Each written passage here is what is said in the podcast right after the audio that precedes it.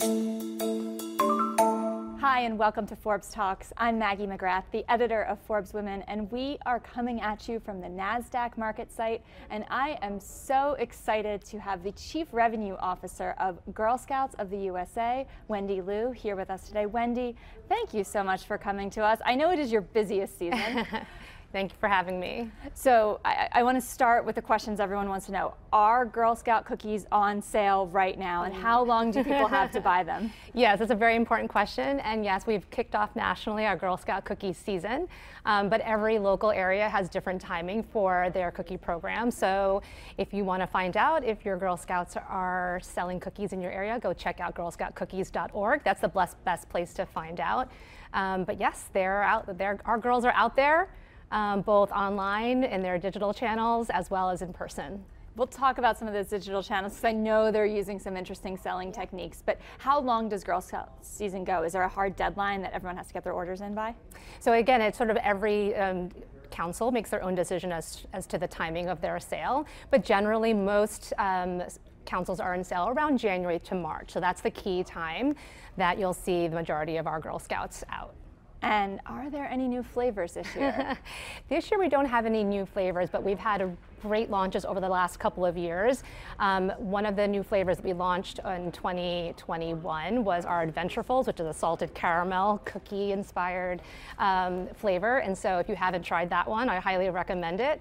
Um, but it's also a year to rediscover your favorites. Um, so the classics are all there, your Thin Mints and your Samoas, Caramel Delights. So uh, we encourage people to try something new, but also um, reintroduce yourself to something that maybe you haven't tried. Now, when you talk about classics, I love this detail. The history of Girl Scout cookies is actually quite old. Yeah. It dates back to 1917, is that right? That's correct. Just five years after Girl Scouts was founded in 1912 by Juliette Gordon Low. So, just within five years of our, our founding, um, cookies have been part of our legacy. That's incredible. It's also as old as Forbes is. So we, well, we both share that birthday together. It seems core to the organization's identity, but let's talk about the economics and the finances here. How much revenue do Girl Scout cookies bring to the overall organization? We sell, our girls sell about 200 million packages a year. Um, and so, and that price varies by each location, um, each region. Um, and it really is about fueling both um, uh, the, the local um, council as well as the girls and their troops. So all of the proceeds for Girl Scout cookies stay local. Um, and girls use those funds to determine what they want to do for their year, whether they're going to go on an amazing trip internationally or they're going to go use it to go visit an aquarium in their town.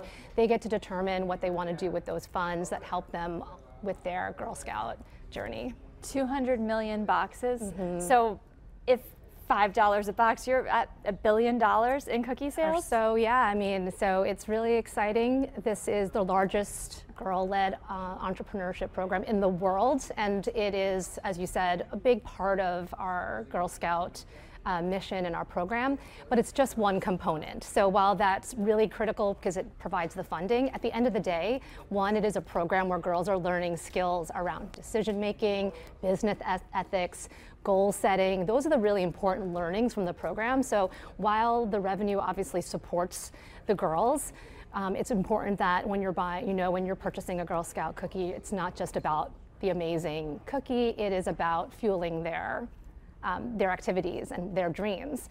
Um, and the rest of the program, in terms of part of being part of Girl Scouts, is not just entrepreneurship, but it's you know being in the outdoors. It's it's being um, um, having mental awareness, community. So it's all of those things as well. But we're really proud of our Girl Scout cookie program. We were talking before we got on set about some of the creative ways that the Girl Scouts are selling these cookies now. It's not just the stands that you're mm -hmm. that I grew up seeing at the local mall or you know at school people are using QR codes, Venmo is a tool. Mm -hmm. How are the Girl Scouts and the troops incorporating technology and the latest and greatest in, in tools and apps and all of the things? All the things, and it's a definitely a uh, points to the ingenuity of our girls and the volunteers who support them.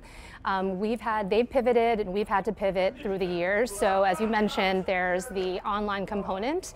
So we have um, girls each have their own digital storefront, their own e-commerce business. They have to set it up, they have to market it, they have to follow up with their customers, and they have to do that last mile fulfillment as well in some cases, or bringing the cookies to the customer. So we've evolved those digital channels, um, but we also also have evolved in the way that we sell. We have some councils who kind of uh, do more traditional process where they take an order from you and then deliver it to you later.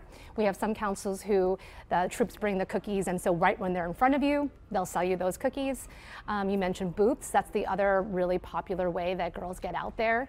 Um, but they are using social media tools as well. So you mentioned those QR codes those can be you know, shared um, to, to try to generate more traffic as well. And we see a, a lot of interesting um, uh, behavior. So we just had um, a girl this season who um, reached out to all of their her Venmo customers, people who had paid with Venmo on the app, letting them know, hey, I'm back in season. We love to see when girls come up with new ways. To be to be fair, we can't keep up with them. They've got the best ideas. We let them run with it, um, and we want to see what they come up with. So she was just commenting on all, all the transaction history, like reminder, get your cookies now. Yeah, which is great. I mean, that's another. We have ways for you to email or all these different uh, channels, but you know, why not come up with another one?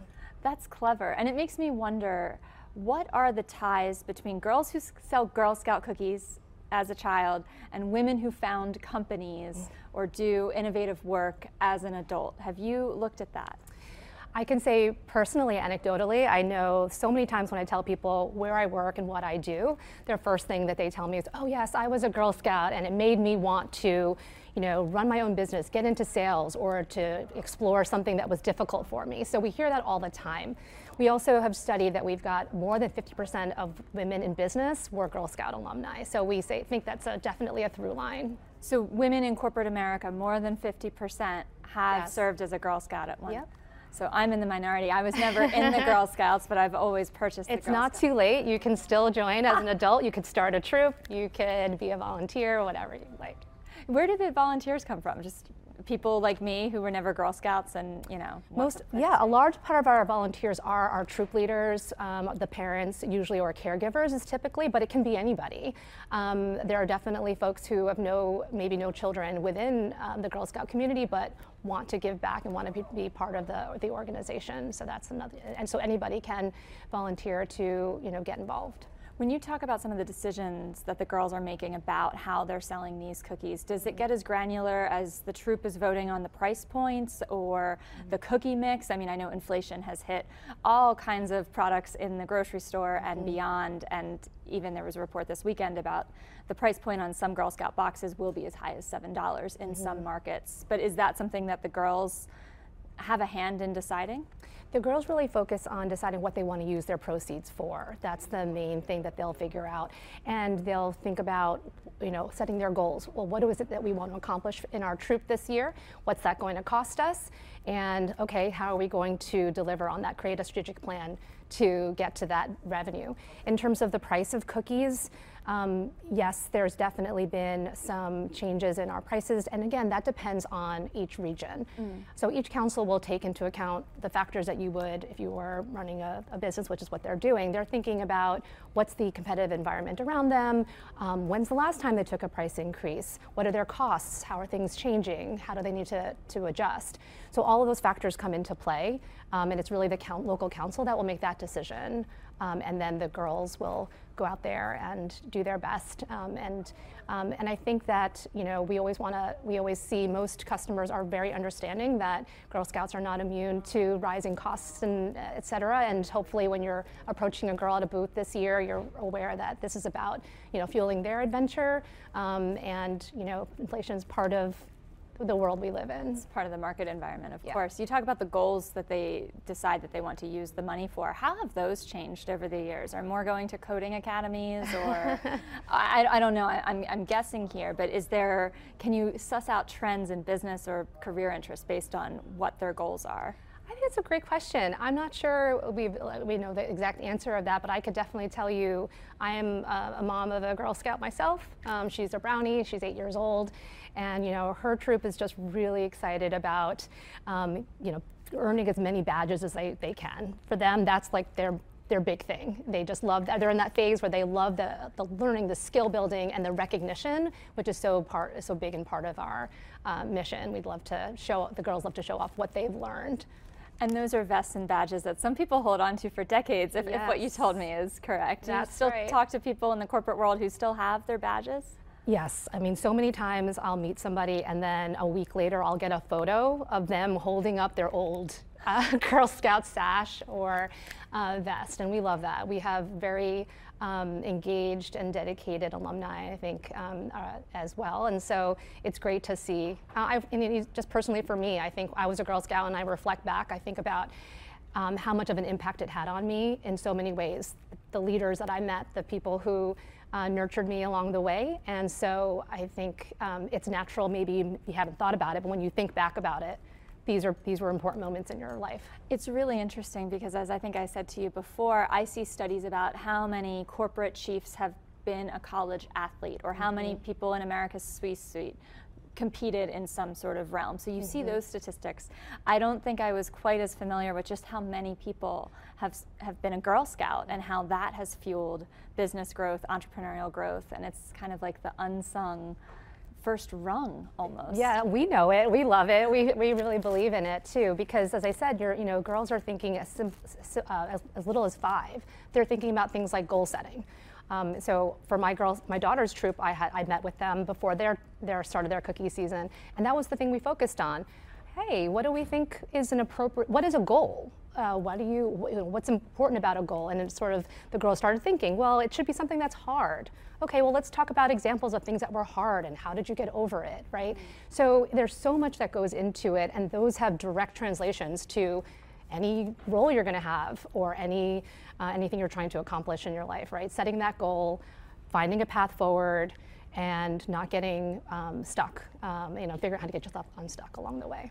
So, talking about your own journey, you said you were a Girl Scout, but then you started your career as an investment banker. And I love this journey because I think I don't want to speak for all investment bankers, but the ones that I know are often looking for a way to get out of investment banking and into something else. Yeah. So, how do you go from investment banking to Chief Revenue Officer of Girl Scouts? Um, well, I think as coming out of college, I think you, for me, I went for the job that I thought was the best fit for what I wanted to accomplish. I wanted something that was going to be fast paced and challenging.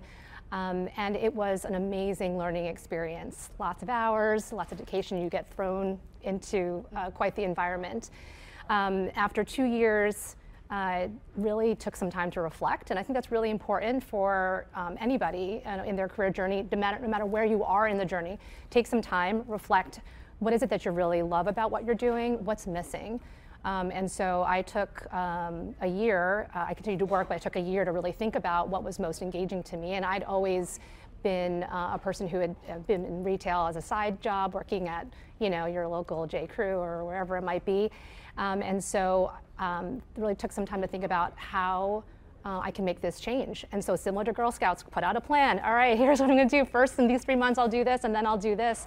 Um, and then I moved into um, a role at Macy's, and I was there for 14 really amazing years. And then I had the opportunity to come to Girl Scouts um, and lead the different revenue offices, uh, revenue streams here. Um, and so it's not that far um, a journey. It's really just about enjoying, uh, out what you enjoy, what you're good at, um, using that base and just keep moving it forward and setting that goal. It makes sense when you connect the dots, but that that's an amazing journey and also a really fun job. Is your job as fun as it seems? There are definitely parts of my job um, that are very fun.